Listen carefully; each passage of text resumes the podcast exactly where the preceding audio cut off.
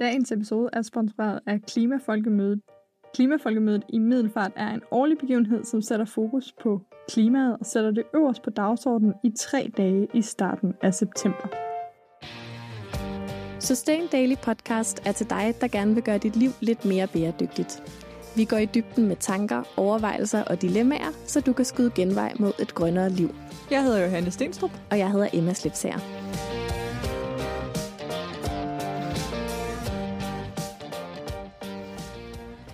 Hej Emma. Hej Johan. Og hej Laura. Hej Mia.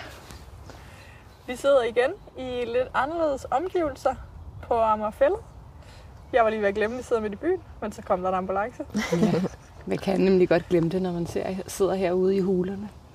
Ja, har jeg øh, smukkere end der, hvor vi plejer at optage, kan man vist roligt sige. Og vi synes, det var øh, rart at komme ud i noget naturlignende, øh, når vi skulle snakke med dig, og den her snak, vi skal have i dag, som skal handle om det regenerative mindset, eller hvad vi nu ender med at mm-hmm. kalde det. Det kan være, at du kan give os et helt nyt ordforråd, når vi går herfra. øhm, jeg skal gøre mit bedste. Dejligt.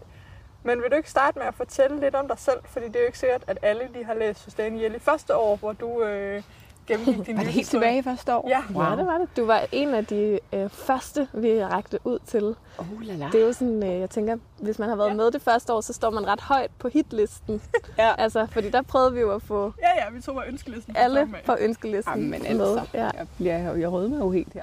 Jo, lidt om mig. Jeg hedder Laura, og har arbejdet med bæredygtighed på mange måder, kan man godt sige, nærmest altid. Altså, det startede ret tidligt for mig.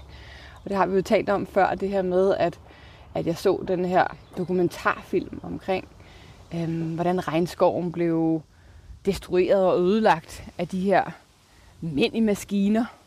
øhm, og hvordan det sådan, som otte-ni-årig vagte sådan en, en voldsom forundring og vrede i mig.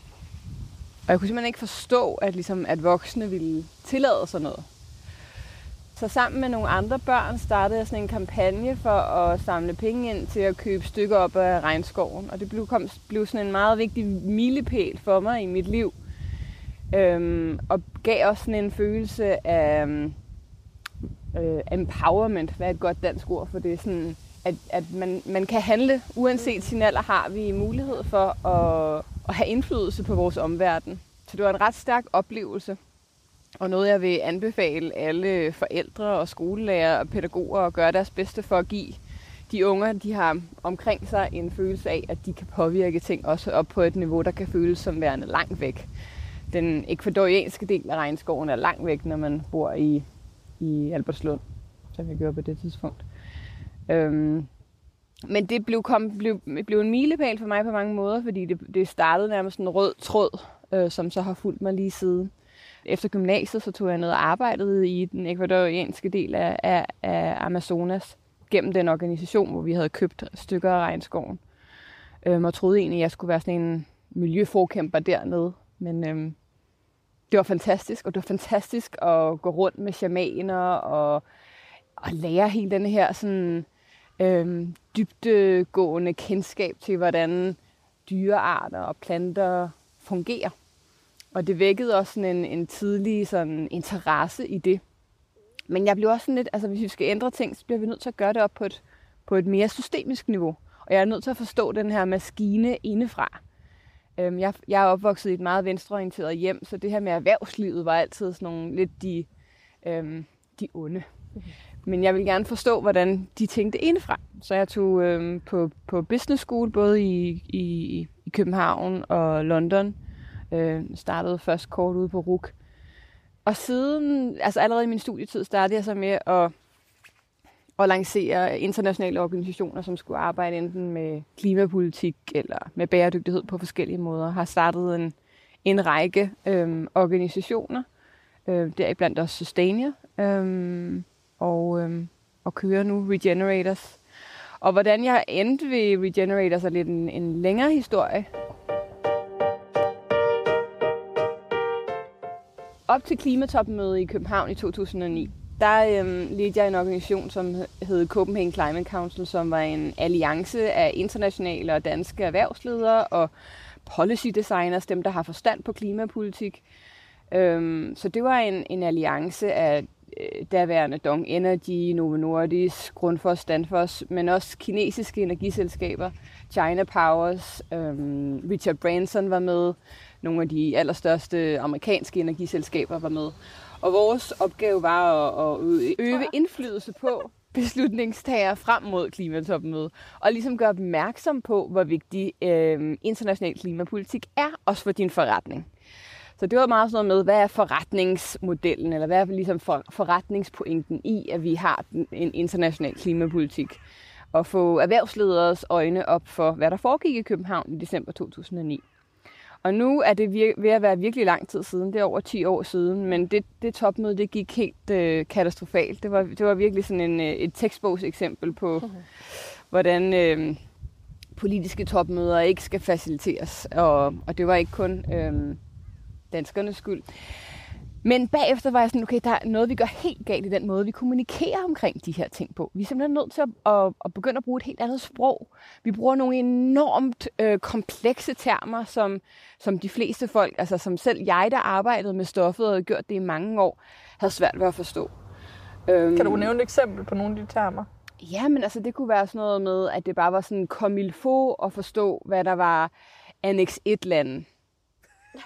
øhm, eller det er også vigtigt, at vi har øhm, øhm, C D M-processer på plads. Og, altså det var sådan, mm. det hele var bare sådan nogle termer, som sådan, man skulle virkelig have været en, en garvet rotte og været inde i det i lang tid for at forstå, hvad der, hvem man talte om og hvad vi talte om. Øhm, men også bare altså sådan i, i, i mediebilledet var, var hele det her sådan, øh, doom and gloomsday, øh, altså de her frygt scenarier, var meget det, der fyldte noget, ikke? Og det var meget sådan noget med, øhm, det var en forbudsagenda. Du må ikke det, og du må ikke det, og vi skal redde planeten, fordi vi, jorden er ved at gå under. Og hvis vi vil redde planeten, så skal vi have en dårligere livsstil. Øhm, og det gav ikke rigtig mening for mig. Øhm, så selvom jeg var enormt deprimeret efter C O P femten i to tusind og ni, og, og valgte at stemple helt ud i en periode, jeg skrev mit speciale, som jeg ikke havde færdiggjort, fordi jeg var fuldt optaget af at og lave alt muligt andet. Men jeg skrev mit speciale, hvor jeg interviewede globale øh, direktører om, hvad der, var der, hvad der var deres hovedudfordringer, når de skulle implementere en, en bæredygtighedsstrategi, for at forstå, ligesom, okay, hvor er det, vi skal tage fat. Mm, så flyttede jeg til San Francisco og begyndte at dykke meget ned i det her med, hvordan, hvordan delen laver vi, skaber vi et andet sprog, og hvad er det for en sprog, vi skal til at bruge, når vi gerne vil gøre folk begejstrede om en bæredygtig omstilling. Så sammen med en masse kommunikationseksperter og internationale organisationer og virksomheder startede jeg så sådan et etårigt projekt, som havde til formål at revitalisere bæredygtighedsdagsordenen. Så vi skulle alle mulige ting. Vi skulle, vi skulle lave øhm, ti principper for bæredygtighedskommunikation, og vi skulle lave en vision for, hvor kan vi være om ti år. Øhm, og det var jo så i tyve tyve, det er i år, det er meget sjovt. Men hvor kan vi være i tyve tyve, hvis vi implementerer de teknologier og løsninger, der er til rådighed i dag, men det skal kommunikeres på en måde, så øhm, min farmor kan forstå det.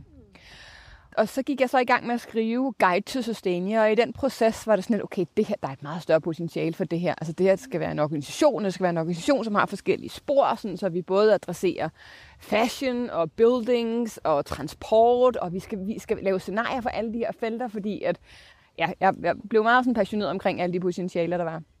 Og det ledte jo så også til, at vi, at vi fik finansiering til at og starte en stor global organisation, der de første år var, kom ret meget ud over rampen med Arnold Schwarzenegger og Pharrell Williams øh, som ambassadører, og Gro Harlem Brundtland og Connie Hedegaard og Christiana Figueres øh, var med i denne her bevægelse. Og det var fantastisk, og det var et fantastisk team, vi havde, og vi havde det virkelig sjovt, og vi lavede mange internationale events og projekter, og hvert år lavede vi sådan en, et, et katalog af løsninger, som dem, som er meget passionerede omkring løsninger, de ligger stadig online, så der, de burde altså, så begynd endelig at udforske dem, fordi vi lavede fem seks publikationer af det, der hedder Sustainia hundrede. Så, så der ligger fem hundrede til seks hundrede fantastiske løsninger inden for forskellige sektorer, som man kan grave ned i, hvis man, hvis man har lyst til det. Inden vi går ned ad det spor, så går jeg sådan helt nysgerrigt. Er vi der? Altså det der fremtidsscenarie, I lavede i to tusind og ti, er det gået i opfyldelse? Nej, no. nej. Okay. Men vi er, vi er nået langt. Okay. Vi er nået sindssygt langt, og øhm, der rykker nogle ting i øjeblikket, med et tempo, som jeg aldrig har set før. Havene værende en del af det her øh, i virkelig lang tid, har jeg aldrig set det rykke så hurtigt. Mm. Øh, jeg har aldrig set, at der er sådan en lydhørhed, og at det bliver taget seriøst. Altså, fordi jeg har virkelig været vant til at stå med hatten i hånden og prøve at gøre opmærksom på nogle af de her ting, øh, specielt over for erhvervsledere. Og hvor det, altså specielt da jeg var, var yngre, øh, altså jeg, jeg blev projektchef hed det for Copenhagen Climate Council, som jeg var med til at starte i to tusind og seks syv stykker. Der var jeg ja, femogtyve til seksogtyve år, ikke? Så jeg skulle sidde sådan med, ved forhandlingsbordet sammen med nogle store kinesiske direktører og så videre, og, og kunne jo mærke, at det godt kunne være svært at blive taget seriøst, når man var sådan en relativt ung kvinde, ikke?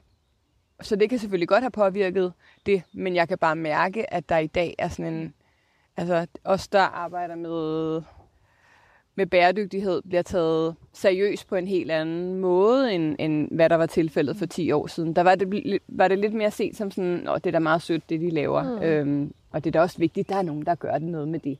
Men nu er det, er det ligesom, altså, det er meget mere øh, front and center, hvis man kan sige det på godt dansk. Altså, det er meget mere tydeligt for folk, Øhm, at, at vi har et alvorligt problem, og vi er midt i den sjette masseudryddelse.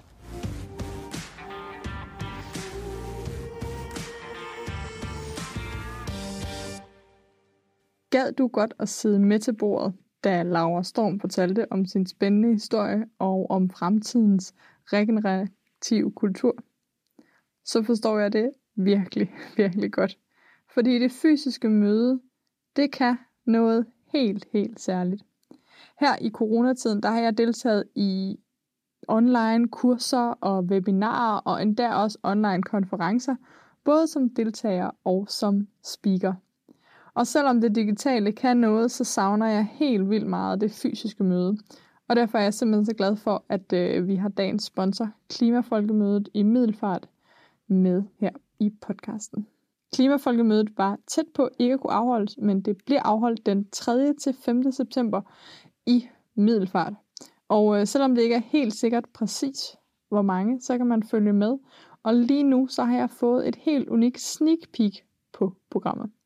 Men øhm, først så vil jeg lige fortælle dig, hvorfor det er, jeg synes, at du skal følge med i sådan et arrangement, og hvorfor du skal jamen, tage dig af, at der holdes fysiske møder. Fordi klimadebatten kan nemt husere rigtig, rigtig meget på Facebook og Instagram og i aviser, og det kan blive så fremmedgørende. Vi kan både blive frustreret på dem, vi er uenige med, og dem, vi måske er enige med, drukner i mængden af trolde. Men når vi møder op fysisk, så kan det altså et eller andet helt vildt fantastisk. Jeg spidser i hvert fald ekstra ører, når jeg kan se personen, når jeg kan høre dem trække vejret, når jeg er helt tæt på. Og øh, i den skala, som events bliver i tyve tyve, så kommer du altså helt tæt på nogle af de fantastiske mennesker, som kommer med til Klimafolkemødet. Samtidig så kan vi stille spørgsmål til hinanden og blive klogere og udfordre hinanden. Og det er lige præcis det, som Klimafolkemødet gerne vil. De vil inspirere til handling, både for beslutningstagere, virksomheder, organisationer og borgere. Og årets tema er altså klimahandling nu. Det tror jeg er så vigtigt, at vi mødes fysisk og diskuterer. Også fordi, at vi skal væk fra de her skærme. Vi skal ud og øh, mødes rigtigt. Og det er altså det, Klimafolkemødet i Middelfart kan. Lidt senere her i podcasten, så fortæller jeg dig lidt om programmet, og særligt hvilke personer jeg glæder mig helt vildt meget til at møde. Så Laura, nu nævnte du lige hurtigt, at der skete noget med en hjernerystelse yes. i to tusind og femten. Der tænker jeg, at der må være noget mere der til den historie. Det ved jeg jo, at der er, fordi jeg har læst interviewet med dig i det første yes. magasin. Vil du ikke fortælle lidt mere jo. om, om øhm. det? Ja, så i sommeren to tusind og femten, jeg har lige været til sådan et mega spændende møde i Bath i England, hvor vi har samlet spirituelle ledere og religiøse ledere fra, øhm, fra hele verden og fra alle trosretninger. Fordi to tusind og femten er samtidig det år, hvor at man vil give øhm, det er en ny chance at få forhandlet en, en international klimaaftale, den her gang i Paris. Så, øh, så hele det år for os, der arbejder med den her, med det her, med den her dagsorden og med klimapolitik og bæredygtighed, der er det igen sådan en af de der år, der ligesom sådan summer af aktiviteter. Mm. Øhm, så jeg var over og, og mødes med en masse fantastiske mennesker i forhold til, at vi at, at at trossamfund har en kæmpe stor indflydelse, og hvordan kan vi få dem med, og hvordan kan man begynde igen med, med de ord, man, man bruger ja. øhm, i gudstjenester, og, og begynde at tale om de her ting på en anden måde. At klimaforandringer ikke er Guds straf, øhm, men at det i højere grad er os, som, øhm, nu er jeg ikke selv sådan religiøs, men at man som, som Guds forlængede arm, tager vare på Guds mesterværk, som er jorden. Hvordan kan man ændre den sådan diskurs i virkeligheden fra at være at vise nogle, åh oh, nej Gud, øh, fader i himlen straffer os, til at, øh, at vi i virkeligheden skal passe på hans mesterværk, øh, og vi skal tage godt vare på denne her jord. Øhm, og sindssygt spændende møder, og, og jeg var meget excited og kom hjem, og i det hele taget var mit liv på det tidspunkt sådan oppe i det røde felt på rigtig mange måder. Altså Laura, jeg må også sige, at når man hører dig fortælle, du havde ikke fortalt så lang tid før, jeg var helt forpustet over alle de ting og alle de arenaer. Og, altså, ja. Jeg tænker, at du har bevæget dig, lyder det til, når du fortæller i hvert fald, enormt hurtigt ja. og enormt øh, vidt rundt i forskellige ja. grene af bæredygtighedsagendaen. Ja. Altså, ja, og det var meget sådan, sådan jeg var. Altså, sådan, vi har travlt, fordi at, øh, vi skal nå rigtig meget på kort mm. tid. Øhm, og... Jeg levede meget drevet af ting, der skete op i mit hoved. Og jeg havde det sjovt, men jeg havde også utroligt travlt. Du når også lige få en datter. Ja, det her. Præcis. I sommeren tretten får jeg nemlig min skønne datter, Roxy. Og hun er jo så to år i to tusind og femten. Og jeg var på en, øh, en, en god, lang barsel, hvor jeg også lige var op og styre et, øh, et øh, awardshow, da Sustainia havde deres årlige awardshow, da hun var fire måneder gammel og den slags ting. Så det var ikke, fordi jeg ikke arbejdede, men jeg var på en slags barsel. Mm. Så det var jo stadig nyt for mig, det der med at, øh, at både være en passioneret ildsjæl, men også være en passioneret og dedikeret mor. Så jeg var gået fra at, øh, at være vant til at kunne ligge og kigge ind i en væg i weekenden, og stemple fuldstændig ud, og tage mig nogle pauser, der gjorde, at jeg kunne sådan blive regenereret og få nye kræfter til mm. at, øh, at være på ligesom i alle livets arenaer. Øh, selvom jeg elskede at være sammen med min datter, så var man jo også på, og det, det, det er hårdt at være småbørnsmor. Der er gang i den, ikke? Og man får det der med søvn, det er en by i Rusland. Så da jeg får en, et voldsomt slag i, i hovedet, sker det på et tidspunkt, hvor at min, min krop er ret øh, skrøbelig. Tror jeg. Det føltes ikke sådan, øh, men, jeg, men jeg tror også, jeg havde slået meget fra, øh, og som sagt var meget oppe i mit hoved, så jeg kunne ikke rigtig mærke min krop, og jeg var k- konstant sådan lidt stresset. Øh, og det var jeg begyndt at se nogle resultater på i løbet af foråret femten, men, øh, men jeg får det her slag i hovedet, og, øh, og kan inden ingenting i rigtig, rigtig lang tid. Og det er en, en lang og voldsom kamp i forhold til for sådan en som mig at give slip og give mig hen til at kunne hele ja. og regenerere. Øhm, fordi når man har så mange sådan default-mønstre i forhold til, hvordan man er i verden, øh, og i forhold til, at øh, den eneste vej frem, det er at arbejde sig ud af ting, så kræver det enormt meget at lige pludselig skulle give sig hen til et mindset, hvor at den eneste vej ud er at slappe af og gøre ingenting. Altså det gav ingen mening for mig. Øhm, så i lang tid var jeg jo også en febrilsk prøvet øh, med mit project manager-mindset at lave en plan for min healing. Og brugte enormt meget tid på at researche på nettet, hvilket er fuldstændig absurd og idiotisk. Og alle med en hjernerystelse, eller alle, der en dag får en hjernerystelse, hvis de hører det her. Altså, det eneste, man skal gøre, når man slår hovedet, det er at slappe fuldstændig af. Man skal ikke sidde og tro, at man kan finde løsningerne ved at gå på Google. Men det, det troede jeg.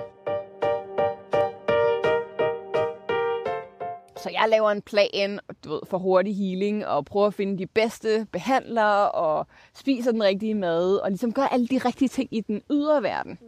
Men jeg har bare ikke den indre, min indre verden med overhovedet. Og jeg går stadig sådan, øhm, og er jo sådan helt desperat ved tanken om, at i december i Paris skal vi jo have det her kæmpestore event, øh, Sustainia skulle, og øh, en ny klimaaftale skulle endelig genforhandles, og... Selvom at, det her, at jeg slår hovedet i juli og, og møder dig i, i december, så bliver det meget hurtigt sådan, okay, jeg skal bare være klar der, ikke? Men, øh, men det bliver jeg ikke. Og, øh, og, og man kan sige, det, december måned var enormt sådan, traumatisk for mig øh, og, og deprimerende, men det bliver også en måned, hvor jeg lærer at give fuldstændig slip og indse, at hvis jeg vil tilbage til det, jeg er så passioneret omkring, så skal jeg lære nogle helt nye veje. Øh, og jeg skal lære nogle helt nye redskaber og værktøjer. Så jeg giver ligesom sådan slip og meget sådan symbolsk tager jeg på et stilhedsretræte i de dage, hvor at, øh, at C O P enogtyve i Paris foregår. Og det markerer ligesom så et nyt skifte for mig. Ikke? Og, det er jo, og, det, og det var ikke så, at det sådan fra den ene dag til den anden, så var jeg bare en forandret person. Det, den slags processer tager lang tid. Og, øhm, og man skal øve sig i at være tålmodighed, hvilket også var en dyd, jeg jo ikke på nogen måde havde øhm, tidligere. Så en lang proces går i gang, hvor, at jeg, hvor jeg ikke laver andet end at bare øve mig i at være til. Jeg er der for min datter i den udstrækning, jeg kan, men ellers så er jeg her, hvor vi sidder nu i fælleden. Jeg bor lige ved siden af fælleden, så, så fælleden og den dejlige natur, der er her i, i et af Københavns mest vidunderlige åndehuller, bliver ligesom der, hvor jeg tilbringer min, mine dage. Ja, den proces herover bliver, bliver meget lang, og jeg begynder at tænke sådan lidt, der er noget her, der slet ikke hænger sammen. Altså, jeg er så passioneret omkring en bæredygtig omstilling af vores samfund, men jeg har overhovedet ikke mig selv med i det her. Jeg er overhovedet ikke på nogen måde bæredygtig indenfra ud. Og jeg har ikke mødt nogen i mit virke, altså andre sådan ildsjæle eller erhvervsledere, som virker som om, at de er bæredygtige indenfra ud. Og jeg bliver enormt fascineret, så snart jeg kan begynde at høre lydbøger igen, altså fordi jeg kunne, jeg kunne først begynde at læse igen, tror jeg, sådan cirka to år inde i, inde i billedet. Så efter et år, så kan jeg høre lydbøger igen. Og jeg begynder at lytte til lydbøger konstant, og begynder at forstå sådan neurobiologi og biologi, og jeg har brug for at forstå sådan økosystemer på en helt anden måde. Altså, hvordan arbejder naturen egentlig? Er den ene ting, jeg bliver enormt passioneret omkring. Og så bliver jeg enormt passioneret omkring hjernen, og forstå hjernen, og forstå sådan de forskellige hjernebølger, vi har, og hvordan vi reagerer, når vi er øh, konstant presset. Og jeg begynder sådan at lægge brikkerne i puslespillet sammen og, og skabe et nyt puslespil i virkeligheden i forhold til min egen forståelse.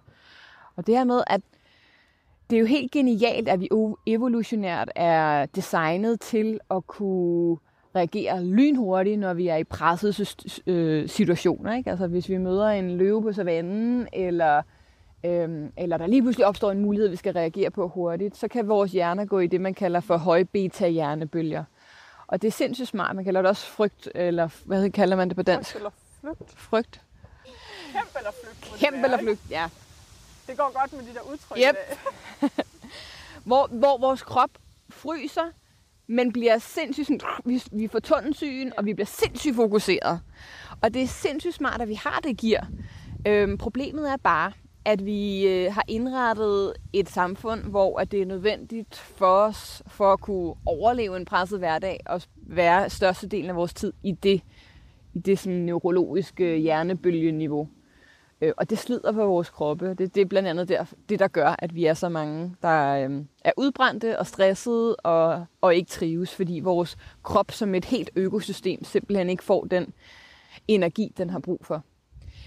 Øhm, så det bliver jeg meget optaget af, og hele det her med, at man altså, når vi er i det niveau, så har vi enormt svært ved at tænke holistisk. Altså det er faktisk umuligt for os, sådan rent fysiologisk og biologisk. Vi kan ikke tænke holistisk, når vi er i det gear. Det er meget spændende.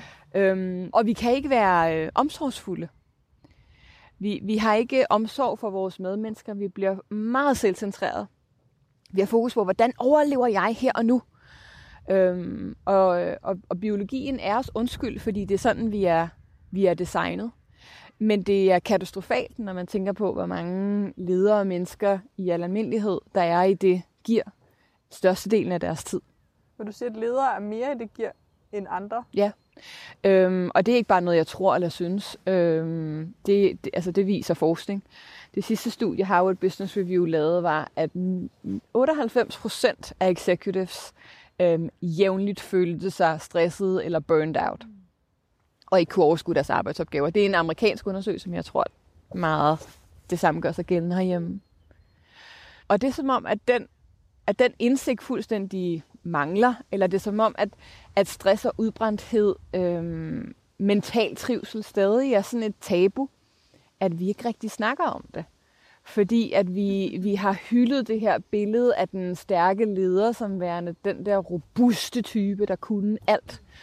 Øhm, også meget, altså sådan, altså det kunne jeg snakke om i lang tid, og det ved jo Hanne, fordi hun er med på Regenerators Journey i øjeblikket, men hele det her med, hvordan vi har misforstået verden ret tidligt, og, og med det mener jeg, at for eksempel sådan en fantastisk forsker som Darwin, ham, ham ser vi jo meget som værende, ham som har set naturen og, og mennesket som the survival of the fittest.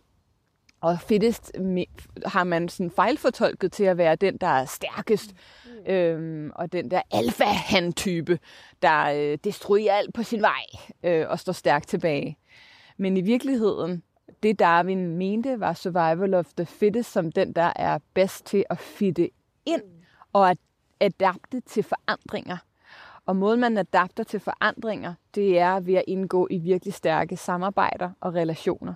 De dyrearter og, og, og plantearter, der har været her længst på kloden, liv har været her i tre komma otte milliarder år, men de dyre- og plantearter, der har været længst, det er dem, der har været bedst til at indgå i stærke relationer og partnerskaber.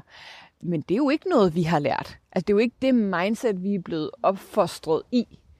Det er meget mere det her sådan... Øh, konkurrencemindset om at komme for, og så komme først, og være stærkest, og råbe højst. Så, så i denne her sådan, øhm, tid herovre i, i fælleden, gjorde mig enormt mange tanker, og skrev, øhm, og tænkte, og, og begyndte så småt at, at udvikle nogle nye koncepter, og begyndte at tænke, at, sådan, at der er en masse viden, der mangler inden for feltet bæredygtighed. Mange af, af, af, af de folk, som, som jeg kender, der arbejder med, med bæredygtighed, har ikke et clue omkring, hvordan naturen arbejder. Hvad er det for nogle mekanismer, der gør, at naturen er i stand til at skabe liv?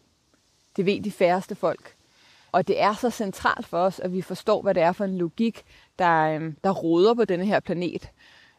Hvordan er det, liv har været i stand til at udvikle milliarder og milliarder af, af dyre- og plantearter? Hvad er det for nogle mekanikker der, og hvordan kan vi lade os inspirere af dem i forhold til, hvordan vi designer samfund og øh, underviser og, og lever på i almindelighed? Hvordan kan vi ligesom sådan genskabe den kontakt, vi, vi har haft størstedelen af den tid, vi har været en dyreart på denne her jord? Altså størstedelen, nioghalvfems procent af den tid, vi har været en dyreart på denne her jord, to hundrede tusind år, der har vi levet fuldstændig i kontakt med naturen. Men de sidste par hundrede år har vi... Har vi adskilt os mere og mere fra den. Øhm, og vi har set os, vi, i stedet for at se naturen som en del af os, så ser vi den som noget, der er derude, noget vi kan besøge søndag eftermiddag, når vi går tur i parken. Øhm, og det er en kæmpe skam, fordi vi er en del af naturen, og vi er en del af et større forbundet hele. Øhm, og den, den brik i, i vores fælles puslespil, og den indsigt mangler i høj grad. Erhvervsledere i dag er ikke vant til at tænke i forbundne systemer. De er ikke vant til at tænke i, at når jeg laver noget i denne her del af systemet, så har det øh, så spreder det ringe i vandet meget længere, end hvad jeg kan forestille mig. Øh, vi, er, vi er jo stadig midt i, i coronakrisen, og den har medført rigtig mange ting med sig, men jeg er sådan født optimist, så jeg vælger at se det på en positiv måde. Den, det, det er et tekstbogseksempel i, hvordan alt er forbundet. Og det her, det er jo ikke bare en sundhedskrise, det er en allesektorkrise.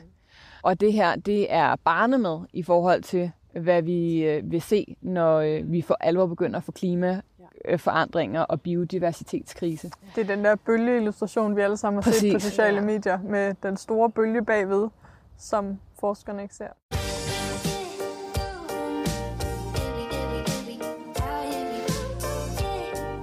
Jeg afbryder lige igen for at fortælle en lille smule mere om årets Klimafolkemøde. Som sagt så afholdes Klimafolkemødet den tredje til femte september i Middelfart. Ambitionen er at være en national begivenhed, som sætter fokus på klimaudfordringerne og skaber de fælles løsninger, og øh, det må man sige, at de i den grad tager fat på her i tyve tyve. Nogle af de navne, som altid er spændende at høre, det er selvfølgelig Connie Hedegaard og klimaministeren, klimaprofessor Sebastian Merrild og øh, formanden for Naturfredningsforeningen Maria Gjerding. Men der er altså også nogle mega spændende mennesker, som måske ikke er så kendte, som kommer. For eksempel mig selv. Jep, jeg skal til Klimafolkemødet, og øhm, jeg skal både deltage i en debat og moderere en debat. Den debat, som jeg skal moderere, og som jeg måske glæder mig lidt ekstra til, den hedder, hvem har lavet dit tøj fra overforbrug og overproduktion til bedre mode og kritisk forbrugere. Det bliver super spændende, hvor vi både har en modeforsker og en tøjskaber med. Men altså, samme dag så er der også en super spændende debat, som handler om fællesskabet eller individets ansvar. Det er jo lige præcis et spørgsmål, vi har kæmpet rigtig, rigtig meget med her i podcasten. Så det er også en debat, jeg glæder mig helt vildt meget til. Torsdag den tredje september er der også en debat, som jeg håber at kunne se.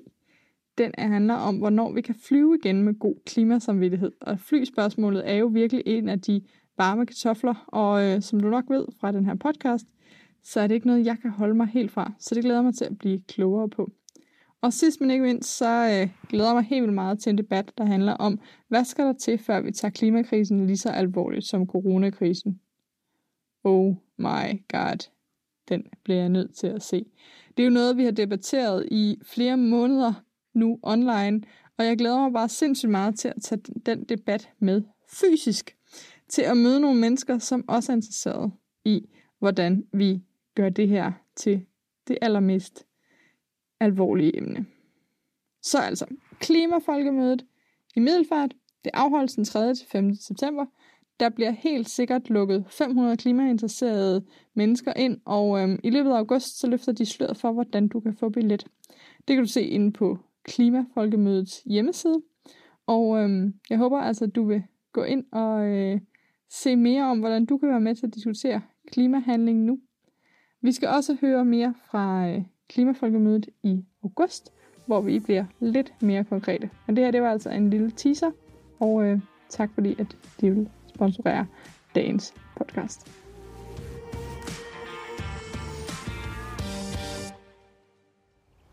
Men jeg kunne godt tænke mig at spole lidt frem. Ikke fordi det er fantastisk, og vi kunne nok blive siddende her i flere timer, men de seneste par år, også med den her bog og din øh, organisation, at du ligesom blevet kendt for at, at være en af lederne i sådan en regenerativ bevægelse. Og det er blevet lidt et buzzword. Øhm, kunne du ikke prøve at forklare lidt om, hvorfor er det den bevægelse, det ord, hvad, hvad ligger der ligesom i det mindset? Ja, så forskellen mellem bæredygtighed og regeneration eller regenerativ udvikling er, at bæredygtighed, der er det sådan øhm, do no more harm. Øhm, vi skal ikke øh, skabe mere ødelæggelse, end vi allerede har gjort, men vi skal ligge sådan inden for øhm, sådan, i virkeligheden, jeg ved ikke om nulsumspil er det rigtige ord på, på dansk, men vi skal i hvert fald sådan øhm, gøre mindre skade, end vi har gjort. Men der ligger bare ikke i begrebet, at vi også skal regenerere. Ja, det er vel meget det her med, at vi ikke skal overlade noget, som er Værre dårligere end det, vi selv fik, eller sådan, ikke? Men problemet er jo bare, at vi modtager en bunke lort, for at sige det sådan helt ligefremt. Øhm, det gør vi jo. Og, øhm, og vi modtager en, en verden, som er i en tilstand, så hvis ikke vi begynder at regenerere, så øh, er det sådan... Øh, Så det negative kaskader er mere og mere destruktion og, og hvad betyder, hvis vi skal gå sådan helt ned ordbogsagtigt, hvad betyder det at regenerere noget så? Skabe mere værdi, end du tager. Efterlade noget bedre, end du fandt det. Når vi slår os og får en hudoverskrabning, så skal huden regenerere. Genopbygge, genskabe. Øhm, præcis. Ja. Og det er for mig det eneste, den eneste rigtige vej. Bæredygtighed er ikke nok. Status quo i øjeblikket er, er ikke godt nok. Hvis vi laver status quo nu, så gør det ikke, at vi får lov til at blive her som dyreart. Så er vi stadig imod runaway climate change og biodiversitetskrise, så vi er nødt til at implementere et regenerativt mindset. Men med alle ting, der begynder at vokse ud, øhm, er der selvfølgelig den risiko, at det bliver, at det bliver et buzzword, og det lige pludselig betyder alt og ingenting, at greenwashing overtager det begreb. Mm. Øhm, og det, det er selvfølgelig en fare, men, men derfor gør jeg meget ud af for, at fortælle, hvad det egentlig betyder, og at det også, altså det er et holistisk, en holistisk tilgang, der også handler om, hvordan passer du på dine medarbejdere. Det er regenerativt i, i alle de systemer, som din organisation eller dit arbejde har indflydelse på. Der har du et ansvar i forhold til at skabe positiv merværdi. I hvert fald sørg for at gøre, hvad du kan for at skabe positiv ringe i vandet. Så det handler også om, hvordan vi behandler hinanden. Det handler om, hvordan vi taler til hinanden. Det handler om, hvad altså handler det også hvordan, om, hvordan man, på os selv? Ja, jeg skulle lige så spørge, om det også handler om, hvordan man behandler sig selv. Præcis. Fordi du nævnte det der med, den der afkobling, man også skal have fra sin krop, ja. Hvis man er i en stresset, presset situation. Og der blev jeg nysgerrig, fordi jeg tænker, handler det her regenerativ også om ligesom at vende tilbage til sin krop i virkeligheden, ja. Og forstå sig selv som altså noget biologi, ja. Som har nogle behov. Ja. Det handler om at forstå, at jeg repræsenterer et økosystem i mig selv. Mm. Og, øhm, og det økosystem, når jeg ikke sørger for at give det det rigtige input, så bliver out, out, outputtet øh, ret ringe. Og det output skaber negative ringe i mange sfærer. Så som leder eller som menneske, så har jeg et ansvar for at behandle mig selv godt, øh, så jeg kan stå stærkt i verden og være med til at skabe de forandringer, som jeg drømmer om og længes efter. Der er simpelthen så mange passionerede ildsjæle og erhvervsledere. Men lad os lige snakke lidt om de passionerede ildsjæle, Johanne. Ja, så kigger vi alle sammen på dig. øh, ja, jeg tror også, hvis jeg fik en hjernerystelse lige nu, så øh, ville den ramme hårdere, end den ja. Måske havde gjort ja. For nogle år siden. Altså, ildsjæle er så vigtige. I biologiske termer, så ser jeg ildsjæle som det, man kalder for pioneer species. Det er dem, der er modige og har evnerne til at ture og gå forrest. Men de pioneer species skal vi tage sindssygt godt vare på, fordi ellers så har vi ikke modet og drivet til at, at, at komme derhen, hvor vi er nødt til at komme hen. Jeg møder så mange ildsjæle, som ligesom jeg er så meget oppe i deres hoved, og så inde i deres livsmission, at alt andet er næsten lige meget. Og de elsker deres arbejde. Så man får også lullet sig selv ind i sådan, en, i sådan en forståelse af, at jeg elsker det så meget, så det skader mig jo ikke. Men hvis man ikke sørger for at regenerere sig selv og skabe de her øh, huller og lommer, hvor man får ny saft og kraft ind i sit eget økosystem, så er det, det i virkeligheden kan skabe mere destruktion, end, end det gavner.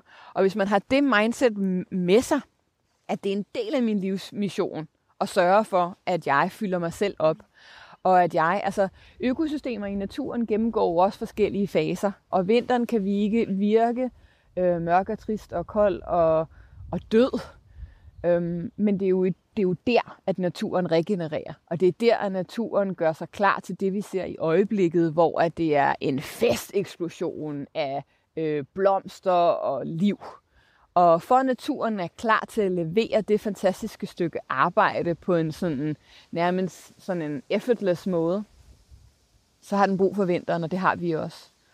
Og jeg underviser meget i det her med, at vi er nødt til at designe vores dag, hvor vi har en forståelse for, at vi er nødt til at, at, at skabe plads til alle de energier, alle fire årstider repræsenterer. Vil du ikke prøve at gå tilbage og sådan snakke om, hvad er det for en energi, de forskellige årstider repræsenterer? For jeg er ikke sikker på, at alle er vant til måske at tænke i Nej. den øh, terminologi. Så foråret er jo meget den her kreative, legesyge, øh, vilde periode, hvor man får vilde idéer. Nogle af dem er måske skøre, og ting sker meget på, på én gang. Øh, det kan virke kaotisk, øh, men det er den her vilde, vilde, spændende, sjove, farverige energi.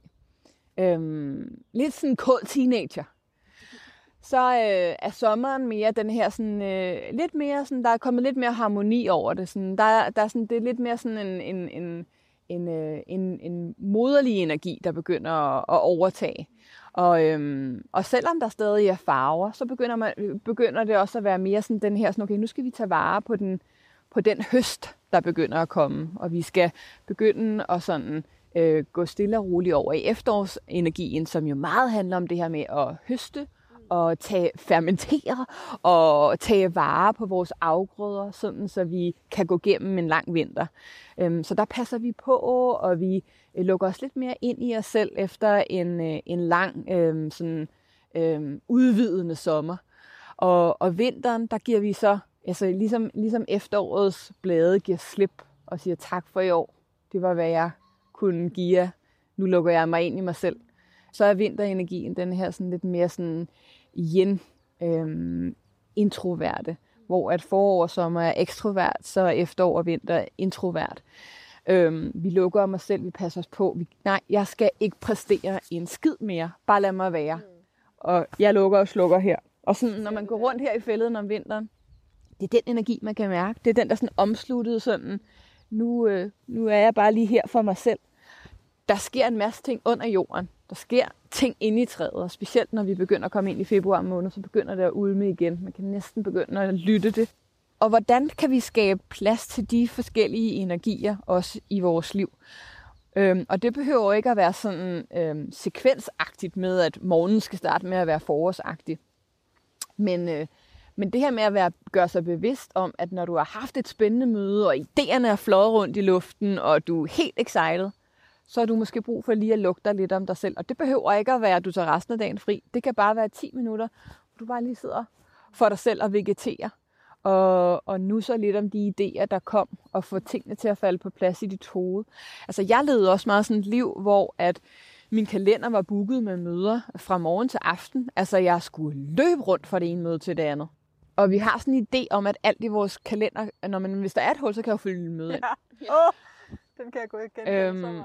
Hvor at jeg begyndte ligesom sådan at, at lægge møder ind, så jeg har den plads til den der efterårs- og vinterenergi, ikke? Og specielt som mor, så er det, så er det vigtigt for mig, at jeg øhm, gør plads til noget vinterenergi, når, når, når hun kommer hjem, og så jeg er klar til hende. Ikke? Og nu har jeg så også øhm, baby Carlo på ti måneder. Så der er gang i den, og for at jeg kan være til stede i det, så er jeg nødsaget til at, at sørge for, at, jeg, at, min, at mine dage rummer alle årstider. Hmm. Og Laura, hvordan kan man... Altså, fordi da du siger det her med, at man skal have plads til alle fire årstider i løbet af en dag, og det er enormt vigtigt, at man får givet sig selv plads til eller rum til at få tænkt de ting ind og sådan noget. Så tænker, hvordan undgår man, at det bliver sådan en endnu en ting, man skal nå eller hakke af? Ja. Altså, at nu skal jeg også nå at have min vinter. Nå ja, altså, altså jeg er meget imod sådan øhm, ti-steps planer og regler, og det handler mere om at øve sig på at danse gennem livet på en anden måde, øh, og netop ikke gøre det til en belastning, at man skal igennem alle mulige Øhm, procedurer, men at man, at man, altså for mig er det bare blevet en, en vane, fordi jeg, ikke, jeg kan ikke trives på en anden måde, end at jeg gør plads til at sådan mærke efter, hvor er jeg henne, ej, jeg har faktisk brug for det her, og hele tiden lytte, hvad er det min krop egentlig har brug for lige nu, øhm, og så pr- gøre mit bedste, altså igen, øh, jeg, jeg har to børn, men gøre mit al- allerbedste i forhold til at skabe de rum, som min krop har brug for. At tage magten tilbage over vores egen hverdag og skabe de der huller i ens kalender.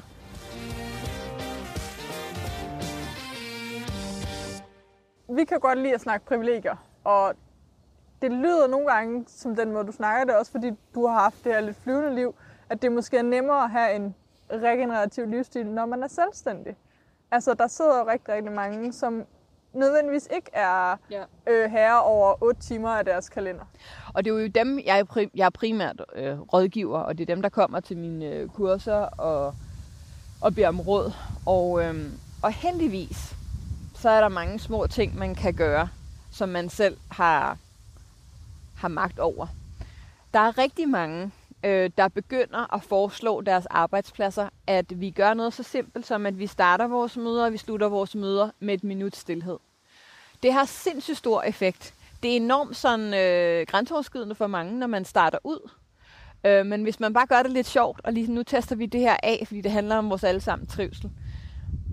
I alle de tilfælde, jeg kender til, har det været en kæmpe succes. Man lander, og man føler sig meget mere forbundet, fordi man lige får visket tavlen ren. Vi kender alle sammen det der med at løbe fra møde til møde, og den der støj og ro og friktion, der er, når et møde starter. Sådan, hey, så lige en kaffe mere, wow, har du husket det ude i printeren? Og, altså, det er så konfust og stressende, og så er det den energi, man tager ind i sit møde. Hvis man skaber en energi af ro, og hvis man gør sig umage med at, øhm, at lytte på en anden måde. Noget af det, vores, vi, vi er dårligst til, er i virkeligheden at lytte til hinanden. Vi er også dårlige til at lytte til os selv, men vi er dårlige til at virkelig lytte.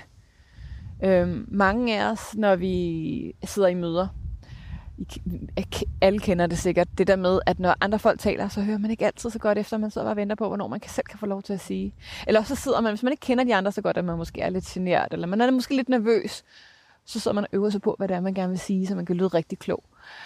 Så hvordan kan vi give lidt slip på det, og hvordan kan vi være lidt mere modige i den måde, vi designer vores møder på, så vi giver plads til at tale fra hjertet, til at lytte fra hjertet, og vi inkorporerer nogle minutters stilhed. Hvis det er fuldstændig utopi at gøre på din arbejdsplads, så står det der jo frit for lige at gå ud og trække noget frisk luft.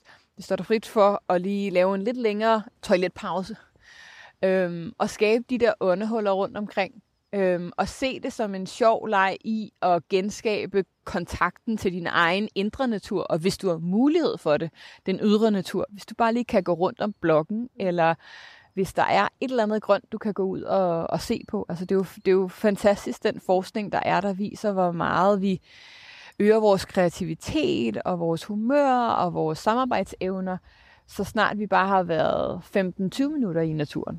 Det er jo tankevækkende, det får mig til at tænke på, på de få studier, jeg har hørt om, at, at nogle rygere er mindre stressede, præcis, fordi de får de her pauser. Ja, yeah, no wonder. Øh, det kan man da godt forstå. Ja. Ikke? Mm. Og at der er nogen på nogle uddannelser, der prøver de at finde ud af, hvordan fanden kan vi... Altså, at det egentlig er på grund af pauserne, at folk begynder at ryge mindre, end det er på grund af røgen. Ja, ja. Men det er, fordi det er den eneste legitime grund, der kan findes i vores kultur til at tage fem minutter hver time. Ja.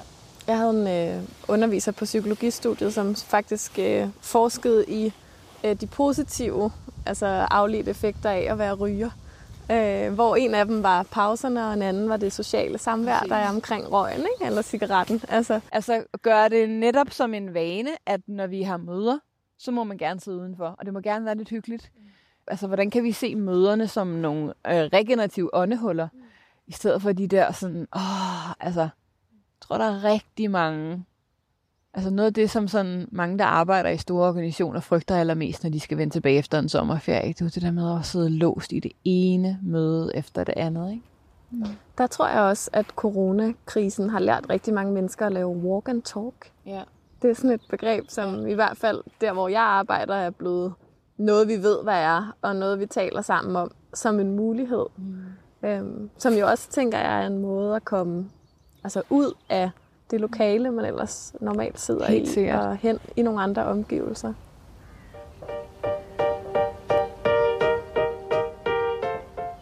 Altså, hvorfor er det så vigtigt, at vi kommer ud? Hvorfor er det så vigtigt med naturen? Altså, hvis vi, vi mødtes her, altså, hvorfor kan man ikke bare ligge på en sofa og tage den der? Hvorfor er det, at vi skal ud? Altså, nogle gange må man godt bare ligge på en sofa. Det har vi jo alle sammen brug for. Men, men hvis vi lige træder skridt tilbage, så er vi jo bare en dyreart, der bor på en planet, og den planet hedder Jorden. Og vi har mere D N A-materiale til fælles med chimpanser, end for eksempel heste har med æsler. Og hvordan ville man, hvis, hvis, hvis vi lige sådan legede, vi sad op i et rumskib og betragtede os udefra, ville vi ikke synes, det var sindssygt synd, hvis man behandlede chimpanser på den måde, man behandler mennesker? Hvis størstedelen af, af chimpansers liv, så skulle de sidde i cementbygninger med kunstig belysning, og når de bevægede sig fra det ene sted til det andet, så gik de ud i en, i en blikboks med hjul på og kørte sig hjem i en anden betonbygning. Øhm, altså det, det er helt absurd, at, at vi er jo levende væsener, der har brug for at være i kontakt med vores naturlige habitat. Men det er vi bare ikke særlig meget tid. Men det er i vores naturlige habitat, at vi regenererer, og at vi er mere kreative, og vi lige pludselig kan overskue verden igen. Så der sker noget fysiologisk med os, når vi kommer ud? Ja. Okay. Og, og det igen, det er ikke bare mig, der, det er ikke nogen synserier. Det er noget, jeg... Det, altså, det tror vi ikke. ikke. Ja, det, nu har det, vi hørt, hvor meget du har læst. Det er, altså, forskningen er helt enig på det område, at, at det er, altså selv forsøg med, øhm, der er et fantastisk forsøg, Øh, foretaget på galleblære-patienter, som er blevet opereret for gallesten. Og så øhm, øh, halvdelen af de patienter, der var blevet opereret inden for et år, gav man et, øh, et, øh, et, et, en hospitalseng, hvor de kunne kigge ud over parken. Den anden halvdel, der kunne de ikke kigge ud over parken. Og de patienter, der havde udsigt til noget grønt, de kom så halvtreds gange, altså ho- dobbelt, dobbelt så hurtigt. De var meget sødere ved, øh, ved personalet, og de havde ikke brug for smertestillende. om, altså også øh, forsøg på, hvad, hvad små grønne lommer i ghettokvarterer har gjort i forhold til at reducere kriminalitet og vold i, i ghettokvarterer. Det her forsøg var i, i Chicago. Reduceret vold og kriminalitet med tooghalvtreds procent. Altså det er jo sådan... Det, jo, det giver jo fuldstændig god mening, fordi vi, vi et eller andet sted er vi jo bare et dyr. Men vi har bare proppet os selv ind i nogle rammer og nogle strukturer, der, der gør os selv syge. Og de økosystemer, vi lever af, syge.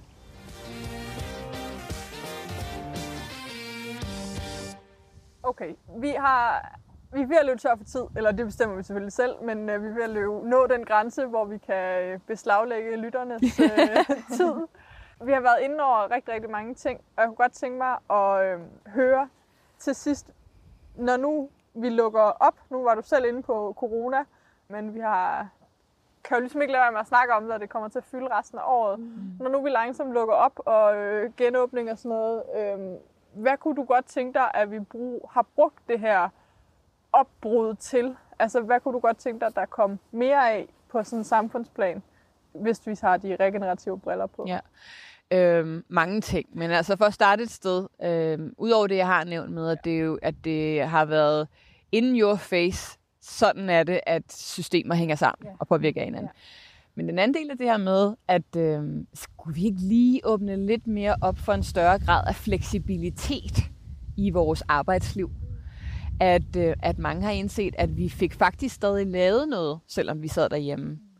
Og at det, at vores medarbejdere får en større grad af frihed til at designe deres egen arbejdsdag, øhm, faktisk også gør dem mere produktive og glædere, når de ser deres børn mere. Selvfølgelig har der også været mange, der har været ved at dø af stress over at skulle øh, hjemmeskole og passe en toårige, og samtidig med, at de har skulle sidde i Zoom-møder osv. Så, så det er jo ikke for at idealisere det, det er vigtigt, at vi ikke gør det. Men det er vigtigt, at vi, at vi ser organisationer som levende systemer, og vitaliteten i det levende system afhænger af graden af vitalitet i de enkelte celler, altså medarbejderne. Så når medarbejderne trives, så trives den hele organisme også. Så hvis vi, vi giver dem nogle rammer, hvor de får lov til en større grad af frihed og fleksibilitet, og altså det her med, at mange har nyt, dem der har haft adgang til grønt, og kunne gå ud i deres egen have. Altså det er jo alle bøger lige nu om at dyrke, dyrke afgrøder og så videre er udsolgt. Ja, øhm, surdej, ja, fermenteringen. Folk, folk, altså det der med at vende hjem, ja, strikke, fermentere, øh, passe på, passe på sig selv, nære sig selv, og have den her sanselige kontakt til livet i virkeligheden, har jo været en fantastisk øjenåbner for mange. Og, og flere og flere begynder jo at tale i at redesigne vores tilgang til arbejdslivet. Og det er vel både lederne, der skal være modige nok, men vel også os alle sammen skal være modige nok til at kræve det og bede om det og sige, det her det var Præcis. faktisk rigtig godt for mig. Og igen, altså ikke, altså, ikke for at være sådan en, der hele tiden slynger alle mulige citater ud eller facts, men noget, som jeg øh, finder rigtig meget trøst i, er øh, en række studier inden for sådan social science, der viser, hvor mange procentdel af en befolkning skal der til, før vi når et tipping point, og vi kan kalde det for en bevægelse. Og der er lavet rigtig mange studier, og de siger ikke helt det samme procentantal, de siger et, et procentantal mellem ti og tretten procent, men det er stadig et fantastisk tal. Ja. Der skal ikke mere til i en organisation, i et samfund, i et community, før at vi begynder at nå det tipping point, hvor at forandring sker. Så man skal finde, hvis man er en arbejdsplads med hundrede mennesker, så skal man finde tretten kolleger, Præcis. og så kræve en forandring. Det er overskueligt. Jeg tror, vi er fyrre der, hvor jeg arbejder. Ja, så kan så du det er mig og fire andre. Ikke? Ja. Altså, ja. Jeg tror, at næste gang øh, jeg sådan trænger til et lidt øh, udefra perspektiv på min tilværelse, så vil jeg bruge det der med rumskibet, der kigger på, på mig som øh, et medlem af en dyreart. Og så måske prøve at tænke, hvad kunne de der rumvæsener tænke vil være godt for mig. Ja. Altså, hvad kunne de ønske, at jeg fik lov til i løbet ligesom... af dagen, eller i løbet af ugen, eller i løbet af året, og have noget plads til at gøre. Altså, det er lidt ligesom makroskopet, det som du godt kan lide. Det er nemlig en slags makroskop. Det er bare, vi zoomer virkelig, virkelig langt ud. Mm. Øh, helt ud i rummet. Det billede, tror jeg, jeg skal i hvert fald have med mig videre. Dejligt. Fantastisk. Er der noget, du øh, brænder inde med her på Faldrebet, Laura? Ja. Bare en sidste ting. Kom med det. Endelig. En af de mest underlige dyre, eller metaforer for dyreverdenen, som jeg elsker. Øhm, jeg kan ikke lade være. Jeg synes, det er sådan en smuk metafor. Og så skal Laura have hænderne frem, så nu hører jeg tales med hænderne. Kom med. Altså, kålormen aner jo ikke, hvad der egentlig er dens potentiale. Kålormen, den æder voldsomt alt, hvad den møder på sin vej. Den er så sulten, så sulten, så sulten. Når den så når en vis størrelse, så begynder den at få det ret dårligt, og den begynder at bryde sammen indvendigt, og den tror, den skal dø. Og så den forpupper sig. Og inde i denne her forpupning, der er der bare sådan en geléagtig masse af nærmest ingenting. Øhm, men der var nogle celler i kålormen, som man på forskersprog kalder for imaginære celler. Og de celler, de havde et potentiale, som var meget større end kålormen, iboende i kålormen. Og de celler begynder at vågne inde i den mørke, gooey fase af, af forpupningen. Øhm, de begynder at vågne, og så begynder de at sprede ringe i vandet, og de begynder at samle sig i imaginære sådan groupings, kalder man det. Og når de celler vokser og formerer sig, og igen skaber det her tipping point, så er det, at sommerfuglen skabes. Så hvad er det, der er vores iboende potentiale, vores højere evolutionære potentiale, hvis vi er en, hvis vi er en masse kålorme, der har et og voldsomt alt, hvad vi har mødt på vores vej. Og nu er vi i den her coronaforpupningsfase, og det hele kan føles måske voldsomt og uoverskueligt og mørkt og voldsomt. Men hvad er det, der er vores højere evolutionære potentiale på den anden side? Det kan man jo bruge det næste stykke tid på over. at overveje. Hvad er det, man gerne vil skabe på den anden side? Ja. Hvilken slags sommerfugl skal vi blive til? Tusind tak, Laura, fordi du ville være med. Tak for at mødes her i fælleden min ja. søndag formiddag. Det var hyggeligt. Jeg håber, at I lyttere har kunne øh, fokusere og bare taget alt fra kraver til vindstød med. Og så, hvis der er nogen, der er blevet interesseret, så skal de jo lytte til min bog. Det er det. Den er godt nok ikke på dansk endnu, men læs din bog, ikke? De skal læse min bog, ja. Regenerative Leadership. Yes. Den øh, skal vi nok linke til. Fantastisk bog. Jeg er halvvejs igennem. Og Laura, hvis man ellers er blevet interesseret, kan man øh, få et stykke af dig på andre måder? Der er både på min egen Laura Storm hjemmeside, men så er der også Regenerators. Der ligger der en masse blog og podcast og så videre.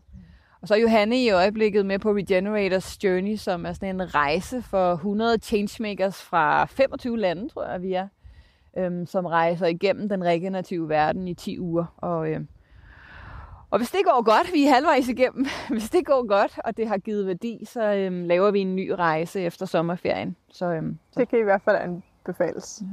Så hold øje, øjne med det. Eller øje. Yes. Jeg kan ikke tale mere. Jeg tror, jeg går hjem til min baby. Ja. Vi har også talt længe. Ja, det var en fantastisk snak, ja. Og det sætter i hvert fald gang i nogle ting hos os. Det gør det. Tusind tak. Og øh, vi lyttes ved. I næste uge. Hej hej. Hej hej. Tak fordi du lyttede til Sustain Daily Podcast. Det betyder vildt meget for podcasten, om vi får nogle anmeldelser. Så når vi nemlig længere ud og kan få spredt det grønne budskab endnu bedre.